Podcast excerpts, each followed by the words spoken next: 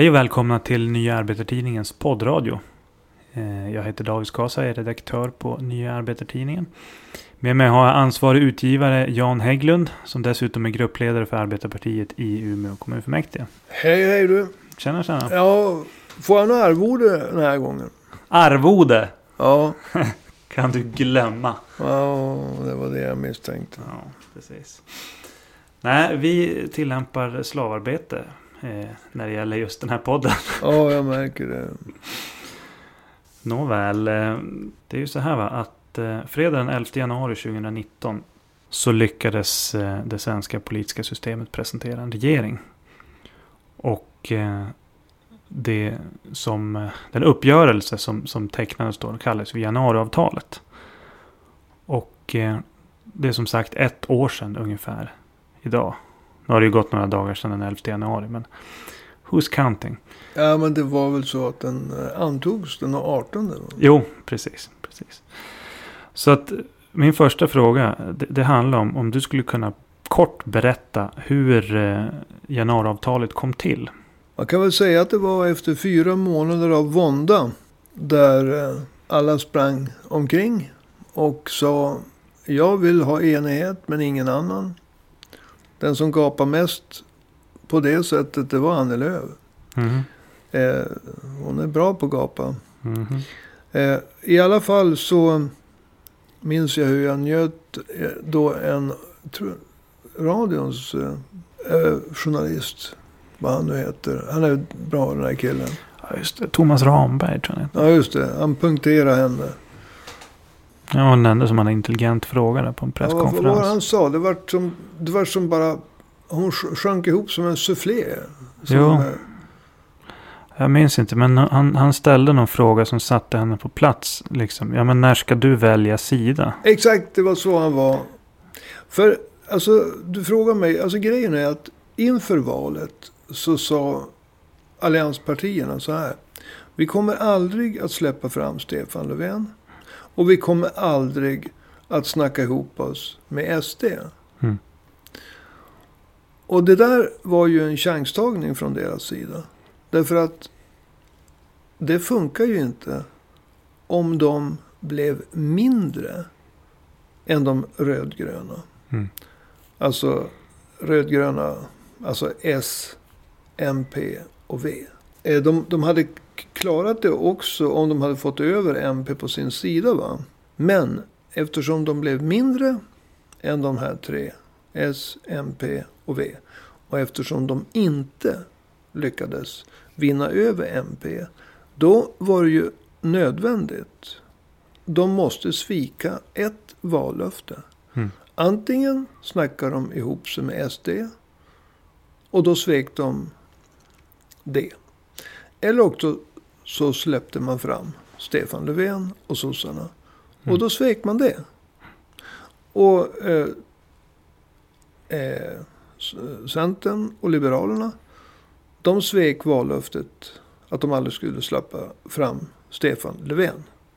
Och KD och M. De svek vallöftet att inte snacka ihop sig med SD. Mm. Ja, nu snacka ihop sig och snacka ihop sig. Det, mest, det som syns tydligast är naturligtvis att eh, Liberalerna och Centern verkligen släppte fram Stefan Löfven. Och det blev en regering. Och Mm. man gjorde 73 punkter i en uppgörelse. Det här med att snacka med SD, det är ju liksom en lunch, lunchträff hit- hit och en lunchträff dit. Ja. Men alltså, the bottom line, den är att i det läge man hamnade så måste man svika något av vallöftena. Precis. Och det tog fyra månader innan man hade räknat ut vilket vallöfte man skulle svika. Om vi tittar på Socialdemokraterna som ju då bildade regering. De gjorde ju minst två stycken väldigt sensationella eftergifter. Ja, alltså man kan ju fråga sig om inte den svenska konstitutionen är eh, missanpassad. Därför att Socialdemokraterna och Miljöpartiet, deras budgetförslag blev nedröstat av riksdagen. Mm. I det läget anser inte jag att Socialdemokraterna och Miljöpartiet borde få bilda regering. Men eftersom den svenska grundlagen, konstitutionen eller författningen, vilket vi vill använda, eh, inte innehåller att man ska styra på sin egen budget. Så gjorde Socialdemokraterna tillsammans med Miljöpartiet den sensationella eftergiften att man eh, började regera. Och man regerade i ett år på en budgetreservation som var utformad av Miljöpartiet och KD i opposition.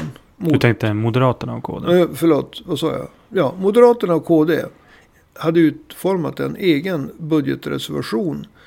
En, eh, I opposition mot den budget som sossarna och Miljöpartiet hade utarbetat. Och det var alltså på den budgetreservationen som var utarbetad av M och KD som socialdemokratiska och miljöpartistiska minoritetsregeringen regerade i ett år. Tills mm. de fick igenom en annan budget. Och det är ju naturligtvis sensationellt. Den här budgetreservationen från M och KD. Den innehöll ju till exempel en skattesänkning på cirka 7 miljarder. Nej, 20 miljarder. Vilket, ja, och, och ytterligare drabba skola och sjukvård. Mm. Och det blev grunden för regeringens ekonomiska politik. Och den andra saken, det var ju januariavtalet som sossarna ingick då med M, C och L. Och där tog man bort värnskatten och det gynnade de som tjänade eh, 703 000 kronor och uppåt. Och det var ju i 2019 års penningvärde. Mm. Det här var en symbolfråga.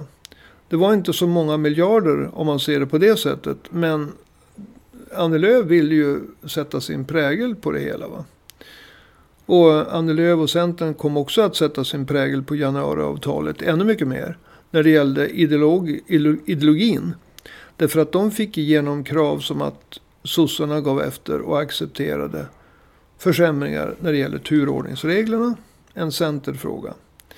Eh, man försvagade kollektivavtalets ställning. Och man eh, fick igenom att man ska införa marknadshyror vid nyproduktion. Vilket kommer att sprida sig till hela eh, så att säga, arbetsmarknaden i sinom tid. Så det här var ju en sensationell sak. Allt som Centern och Liberalerna fick igenom i januariavtalet. Så att först regera på en budgetreservation av M och KD. Och sen ingå i januariavtalet med de stora ideologiska eftergifterna. Eh, och inte kunna regera på sin egen budget.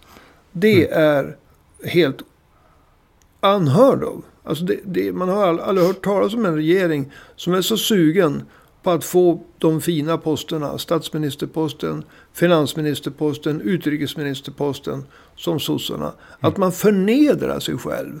Man krälar i smutsen för att få sitta kvar. Mm. Alltså vad har, vad har effekterna blivit ett år senare på, på det svenska politiska systemet? Ja, det är ju många effekter. Man kan ju räkna upp några. Vi får se här. Du får max fem. Okej. Okay. Max fem. Ja men alltså då splittringen inom de borgerliga partierna. Där Centern och Liberalerna bröt sitt vallöfte. Att inte släppa fram Löfven som statsminister. Och Moderaterna och Kristdemokraterna bröt sitt löfte. Att inte snacka ihop sig med Jimmy Åkesson. Mm. Hur mycket det nu har snackats. Men eh, man har ju brutit var sitt vallöfte. Mm. Det är det första. Det andra det är ju det skakiga men trots allt existerande samarbetet mellan minoritetsregeringen bestående av S och MP å ena sidan och Centern och Liberalerna å andra sidan. Mm. Det finns ju. Och huruvida det utvecklas eller avvecklas, det kommer att avgöras i nästa val. En tredje sak det är ju att det finns antydningar till ett konservativt block mellan M, KD och sen är Sverigedemokraterna. Men alltså man måste ju poängtera att sensationspressen och eh, det gapiga vänsterpartiet, de vill göra det här till mer än, än den substans som, som jag anser finns. Att det finns Mm. inte mycket substans. Alltså, om Ebba Busch Thor har träffat Jimmy Åkesson på tu hand vid ett tillfälle. Och Ulf Kristersson har träffat samme Åkesson vid ett annat tillfälle. Och naturligtvis pratar politik. Så innebär ju inte det att det har bildats något konservativt block. Nej. Utan det är antydningar. Men det bör ju nämnas. Det bör ju nämnas för det är en väldigt stor sak. Mm. Nu har haft tre stycken. Så att Vad ett tjat. två till. Ja. Jag skulle säga jävla tjat om vi inte var i eten. Så därför säger jag bara att det var ett tjat. Ja. Men eh, Sverigedemokraternas fortsatta tillväxt. Både i hela väljaropinionen. Där de nu enligt SIFO är största parti. Även om det ligger inom felmarginalen. Och de är också större eh, inom LO-medlemsgruppen än sossarna. De har, det, det är ju någonting väldigt, väldigt märkbart. Och det sista, det är, den mot, det, det är motsvarigheten. Alltså myntets andra sida. Socialdemokraternas fortsatta tillbakagång. Inklusive en tillbakagång i förtroendet för Stefan Löfven som statsminister. Mm. Och det är det kanske den mest viktiga faktorn. Alltså att ett parti som har dominerat svensk politik helt sedan 1932 och som bildar egen regering första gången så tidigt som 1920 håller på att falla samman. Mm. Det är de fem sakerna i så fall. Om jag inte får fortsätta och ta tio till. Nej, Så- nej, det räcker med fem. Men, men du får gärna utveckla lite grann kring, kring den sista där. Varför du anser att sossarnas tillbakagång är den mest väsentliga av de där fem. Ja, alltså ett parti som har dominerat svensk politik definitivt sedan 1932. Eh, att det partiet håller på att krackelera. Det handlar ju inte bara om att det minskar i procentandel av väljarkåren.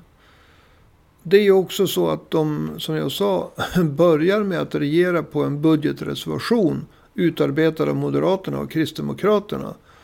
Som de fick genomröstade i riksdagen med hjälp av SD. Och att de tar över en väldig massa nyliberal, hård nyliberal politik från Centern och Liberalerna. Det är ju alltså både att man krymper i mandat och procent och att man överger sin egen politik. Det är ju en, en, ett skifte i den svenska politiken som är enorm. Mm. Och, Hur mycket är eh, det sossarna har minskat nu? Om vi ser 20-25 år tillbaka. Ja, så skulle vi utgå ifrån den senaste SIFO-mätningen som gjordes i januari i år. Så hamnar sossarna på 23,5 procent. Mm. Och om vi då går en bit tillbaka till valet 1994. Det är ett drygt kvarts sekel. Så har man alltså tappat 48 procent av sina egna väljare. Mm. Inte 48 procent av valmanskåren. Men om man tittar på sossarna och jämför dem med sossarna så har de alltså halverats. Mm. Eller om man ska vara petimeter. 48 procent. Mellan 94 och 2020.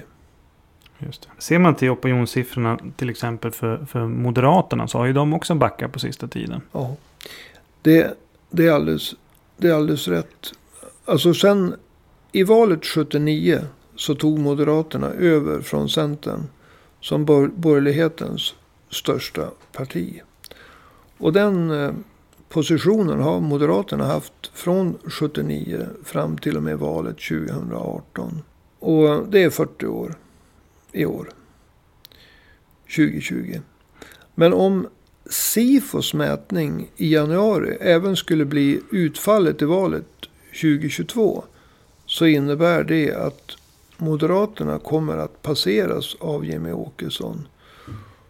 Och eftersom Jimmy Åkesson knappast kan hänföras till de rödgröna, ett dåligt uttryck men det används, Mm. så är Moderaterna också skakiga. De har legat på 20 procent och mer under årtionden. Och i SIFO nu i januari så låg Moderaterna på 17,5 vilket är en historiskt sett låg siffra för Moderaterna. Mm. Sen det att de tog över som borgerlighetens största parti. Men vilken betydelse har det här om man säger för det politiska systemet? Ja. För att sossarna och moderaterna de har ju på något sätt varit dominerande partier under väldigt lång tid. Ja, det finns två sätt att se på det här. Det ena sättet är att Socialdemokraterna har ju självklart varit det dominerande partiet när man pratar blockpolitik. Alltså de har haft stödpartier. Mm. Och det har varit Vänsterpartiet och senare Vänsterpartiet och Miljöpartiet. På den andra sidan så har vi haft eh, Moderaterna som det dominerande partiet.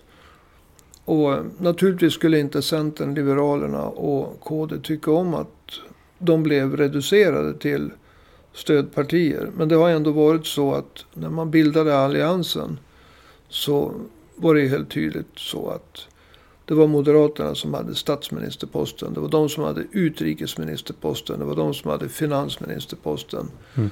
Det var de som var det dominerande partiet. Och då, så på ett sätt så är ju Socialdemokraterna och Moderaterna varandras huvudmotståndare. Eh, partipolitiskt sett. Men om man lyfter blicken lite grann från partipolitiken och tittar på stabiliteten i det politiska systemet. Då är inte Moderaterna och Socialdemokraterna motståndare. Utan då är de varandra kompletterande partier. Som tillsammans garanterar det politiska systemets stabilitet. Har du och, något exempel på det? Ja, eh, det, det, är inte så, det är inte så ofta man pratar om just den saken. Men Moderaterna och Socialdemokraterna har liksom tillsammans garanterat just Sveriges politiska system och dess stabilitet. Om man tittar på, om vi går tillbaka till 79, det år då Moderaterna så att säga tog över rollen som borgerlighetens största parti. Och tittar fram till och med valet 2018. Det är tio val. Mm. Så har snittet, om man lägger ihop Socialdemokraternas och Moderaternas gemensamma valresultat. Så under de tio, om man börjar med valet 79 och tittar tio val framåt. Och då får man med 2018. Så har snittet legat på 61,5 procent av väljarkåren. För? Eh... För sossarna och moderaterna tillsammans. Just det. Den högsta sammanlagda andelen av väljarna för S och M var uppåt 70 procent. Det var året 1982. Den lägsta sammanlagda siffran för de två partierna tillsammans var 51,2 procent. Men återigen, alltså snittet har legat under de här tio valen på 61,5 procent. Mm. Om man räknar ihop S och M. Och det är det som har borgat för att det svenska politiska systemet har varit så stabilt. Mm. Men skulle Säfos första mätning för i år, 2020. Också blir resultatet i riksdagsvalet 2022. Då kommer det sammanlagda antalet röster för S och M att ha krympt till bara drygt 40 procent, 41 äh, procent om man ska vara noga. Mm. Så att de två partier som tidigare tillsammans har garanterat det politiska systemets stabilitet kan inte längre fullgöra sin stabiliserande uppgift. Så Sverigedemokraterna kan man, man kan sammanfatta det hela så här att Sverigedemokraterna har inte bara försvagat nästan alla andra partier. Sverigedemokraternas framgångar har destabiliserat hela det svenska politiska systemet. Mm. Om man tittar globalt så, så eh, då ökar ju instabiliteten. Det är ju en rad politiska spänningar mellan ja, USA och Iran nu senast. eh, USA och Kina, EU och Ryssland och så vidare. Och man kan ju knappast säga att det, det svenska etablissemanget egentligen i en sån här tid har råd att ha ett sånt här politiskt instabilt system på hemmaplan. V vad händer nu? Alltså när systemet är, är så, så pass instabilt? Ja, det som händer det, det vet jag inte. Jag vill säga att jag vet ju mycket. Det är därför jag får vara här. Mm. Men om vi, om vi begränsar frågan till när, när inte de här två garanterna, sossarna och moderaterna, när de inte längre kan garantera stabiliteten. Alltså varför jag drog ut mig på svaret var för att jag drack en klunk vatten. Va? Det, det, det. Då blir man trakasserad med fler frågor vet du. Ja, ja jo då. Det är därför jag vill ha arvode. Mm. Men det är en annan fråga. Eh, nej men Socialdemokraterna och Moderaterna kan inte längre fylla den här rollen. Mm. Och det som kommer att hända. Alltså det finns ett uttryck. Den djupa staten. Nu vet inte jag hur många av våra lyssnare som har hört talas om den. Men en sak ska alla ha klart för sig. Och det är att de som bestämmer i landet är inte bara de politiska partierna. Utan naturligtvis finns det andra som är med och bestämmer. Och jag kan säga att bankerna har ju en gigantisk roll om de agerar bra eller dåligt. Oavsett, de har väldigt stor makt när det gäller ekonomin. Det har exportindustrin också. Sverige har varit ett exportberoende land sedan Abraham var barn. Vi har polis, vi har militär, vi har media.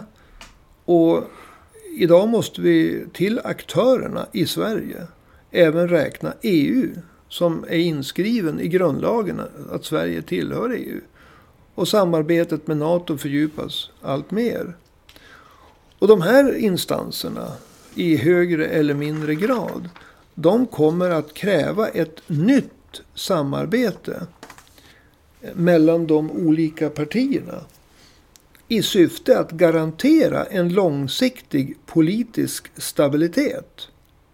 Och det första steget det kommer att vara att man försöker skapa en regering som stöds av en majoritet i riksdagen. För det absurda efter januariöverenskommelsen det är att man släppte fram Stefan Löfven. Man hade gjort en 73 punktsuppgörelse. Men i slutändan så säger ändå Centern och Liberalerna, vi är oppositionspartier. Mm. Och Vänsterpartiet släppte också fram Stefan Löfven. Men förklarade sig också vara oppositionspartier. Så i riksdagen fanns det alltså en regering bestå, som var minoritet. Trots att det var två partier, mm. sossarna och Miljöpartiet. De var i minoritet. Och sen hade vi följande oppositionspartier. Centern, Liberalerna, Kristdemokraterna, Moderaterna och V. Och SD. Och, och naturligtvis SD. Mm. Och så hade vi sossarna som inte regerade på sin egen politik. Så vem tog ansvar för Sverige? Ja, och det här är ju inte hållbart. Och mm. därför kommer de andra aktörerna att säga vi vill ha ett stabilt politiskt system. Mm. Och när inte sossarna och moderaterna är stora nog att garantera det. Så kommer man från de andra aktörerna som jag räknar upp.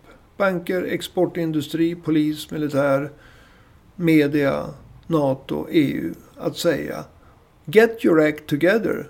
Och börja med att skapa en regering som har en majoritet bakom mm. sig i riksdagen. Det törs jag säga. Men hur ska man skapa en majoritet i dagsläget?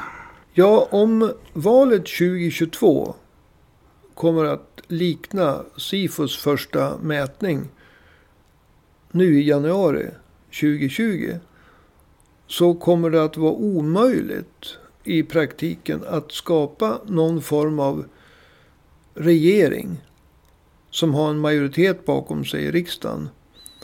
Där inte SD ingår mm. i en eller annan form. Sen om SD får ministerposter eller om de tar på sig offerkoftan och stöder en eh, låt oss säga, moderat och KD-regering. Mm. Det kan ingen veta. Men jag tror inte längre att eh, om SD skulle bli Sveriges största parti.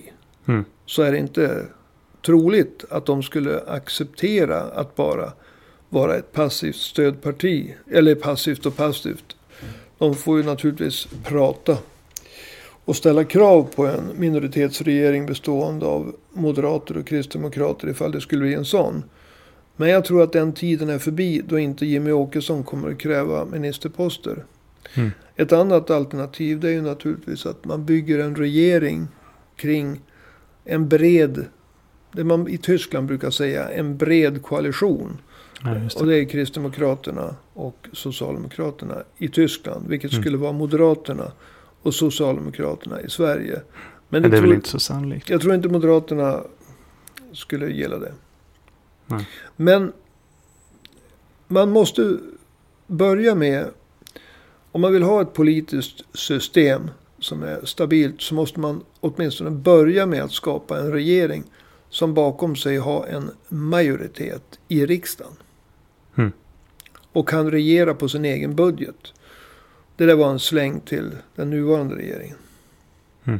Skulle man kunna säga att eh, det politiska systemet befinner sig lite grann av en sorts övergångssituation nu egentligen?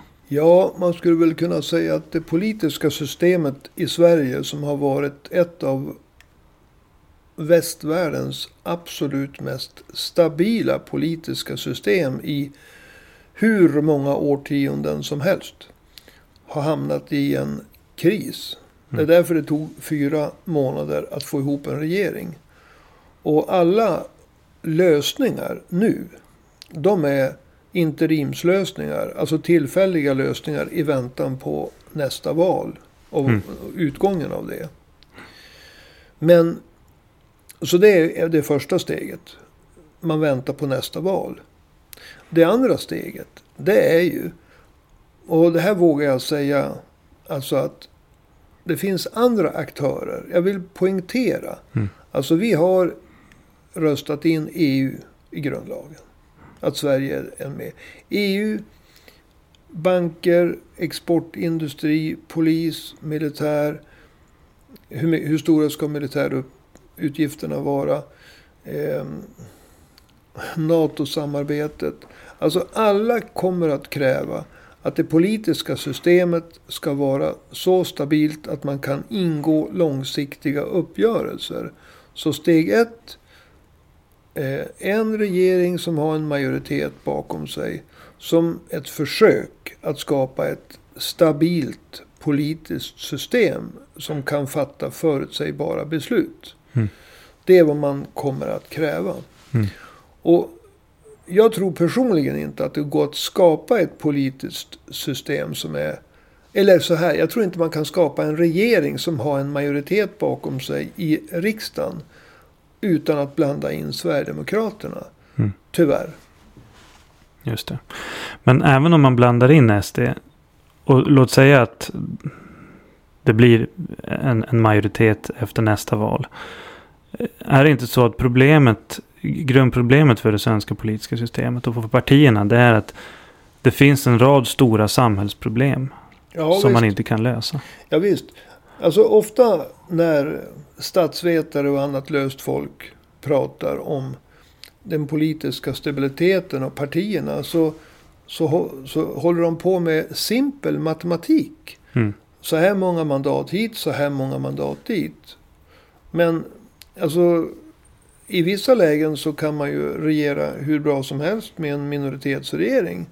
Därför att samhällsproblemen är så små. I andra situationer så kan man ju ha en kraftfull regering som har definitivt en majoritet bakom sig i riksdagen. Och det går inte att regera ändå. Därför att samhällsproblemen är för stora. Och om vi tar den första eh, borgerliga regeringen eh, 91 till 94. Där Carl Bildt var statsminister och Anne Wibble från dåvarande Folkpartiet var finansminister. De klarar ju inte av den ekonomiska kris av våldsam karaktär som bröt ut. En koppling mellan banker och kronans värde och Mm. fastighetsmarknaden. Utan då var ju Carl Bildt som statsminister tvungen att vända sig till Ingvar Carlsson, socialdemokratisk oppositionsledare, för att få ordning på svensk ekonomi. Och tittar vi idag så finns det ju gigantiska problem i kombination med ett politiskt system som är, har gått i baklås. Mm. Vill du att jag ska räkna upp några sådana?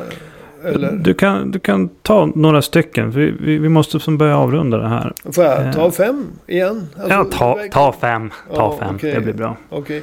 Nej men, alltså låt mig bara säga att det har skrivits en hel del om att den ekonomiska politik som har förts, denna innebär att inkomstskillnaderna har aldrig varit så stora i Sverige som de är idag. Sedan Statistiska centralbyrån började den här typen av mätningar 1991. Mm. Och det är 28-29 år sedan. Eh, Sverige har fört en asylpolitik där Sverige inte tog samma ansvar för flyktingströmmarna som andra länder i EU. Till exempel la sig på EU-snittet. Utan Sverige försökte, för att tala klarspråk, frälsa världen Mhm. på ett sätt som kommunerna inte var beredda på. Praktiskt, ekonomiskt. Och det fanns heller inte någon folklig förankring för att Sverige förde en helt egen asylpolitik. En tredje sak är ju att det här har ju i sin tur lett till en fullständigt misslyckad integrationspolitik. Och Sverige har idag en rekordhög arbetslöshet. Och det tragiska här, som är en tickande bomb, det är att arbetslösheten till väldigt stor del är segregerad. Och den ligger nu på, på många av de asylsökande, många av de andra tredje, fjärde generationens invandrare. Mm. Och det är en tickande bomb. Eh, vi har en fjärde sak och det är att den, den segregerade situationen på arbetsmarknaden den har lett till en segregering i många eh, bostadsområden. Alltså, det finns islamister som arbetar för parallella samhällen där sharia, lagar och domstolar styr. Som åsidosätter svensk lagstiftning. Och det här splittrar det svenska samhället. Och Mm. det är också en tickande bomb. Och en femte sak det är den organiserade brottsligheten. Som centreras kring bland annat knarkhandeln. Och de har mycket lättare att slå rot, den organiserade brottsligheten, i ett samhälle som befinner sig i upplösning. Och den organiserade brottsligheten själv bidrar ju till samhällets upplösning. Jo. Eh, Så att om vi då får en ekonomisk nedgång ovanpå de här grejerna så kommer alla de här fem sakerna att skärpas. Så att vi har ett politiskt system i kris och vi har en rad tunga samhällsproblem som i kombination med en ekonomisk nedgång kommer att skapa krishärdar. Mm. Och det politiska systemet kommer inte att vara redo att ta itu med dem. Och det är därför som de mer långsiktigt tänkande aktörerna kommer att kräva ett stabilt politiskt system. Problemet är att med så stora samhällsproblem Mm. så kan man visserligen skapa en regering som har en majoritet bakom sig i riksdagen. Men man kan inte skapa stabilitet. Nej. Vare sig i det politiska systemet eller i samhället. All right. Är det någonting du vill tillägga? Annars tyckte jag det var som en ganska bra avrundning på det här. Men du får ordet fritt i en minut. När jag började jobba politiskt 1975 så trodde vi att kapitalismen befinner sig i en kris. Och vi ska rädda samhället. Men eh, det var inte riktigt så. Mm. Utan det rullade på rätt bra. Mm. Men nu befinner sig samhället i den djupaste kris som har ja, den, den djupaste krisen under min livstid. Och jag är född 53. Så det är det vi ska ta itu med. Och förhoppningsvis så ska de som lyssnar på oss när vi pratar här få ut någonting. Mm. Få förklaringar. Och få vägledning till vad man ska göra. För att, att sitta hemma och lyssna på oss är bra. Men att lyssna på oss och gå ut och göra någonting är bättre. Alright, med de orden får jag tacka dig för att du var med idag. Ja, ska vi snacka arvode nu? Vi ska inte snacka arvoden. Eh, utan jag ska bara säga tack så mycket Jan Hägglund. Gruppledare för Arbetarpartiet i Umeå kommunfullmäktige. Sen eh, ska du fara ner på en manifestation för välfärden som ska hållas här i Umeå Ja, om en liten stund. Eller ja, för dig som lyssnar så har ju den redan inträffat. Men, men eh, hur som helst så vill jag eh, att du som lyssnar tar fasta på det som eh, Janne sa. Va? Alltså, vi uppskattar väldigt mycket att eh, folk lyssnar på vad vi har att säga. Men, men eh, vi uppskattar ännu mer om du som lyssnar hör av dig. Om du vill göra någonting, hör av dig. Så får vi snacka om vad du kan göra. För att även organisera dig och, och, och ta itu med de gigantiska samhällsproblem som, som vi har idag. Det första du kan göra om du inte vill lyfta telefonluren och ringa är att du kan lyfta upp telefonluren och eh, swisha oss en slant. För att du tycker att vi gör bra eh, program här. Och då är det så att vårt swishnummer det är 123 504 7105. Alltså 123 504 7105. Då kan du swisha en slant dit. Och vi brukar ju säga det, det finns inget bidrag som är för stort. Eh, så att det är bara att swisha på. Och nästa avsnitt så ska vi ta och, och lista vilka som har skänkt oss swishbidrag på sistone. Jag har inte hunnit göra det inför det här avsnittet. Eh, så att eh, se till att swisha. Och så hörs vi igen nästa vecka helt enkelt. David Skasa heter jag. Och du får ha en trevlig helg. Hej då!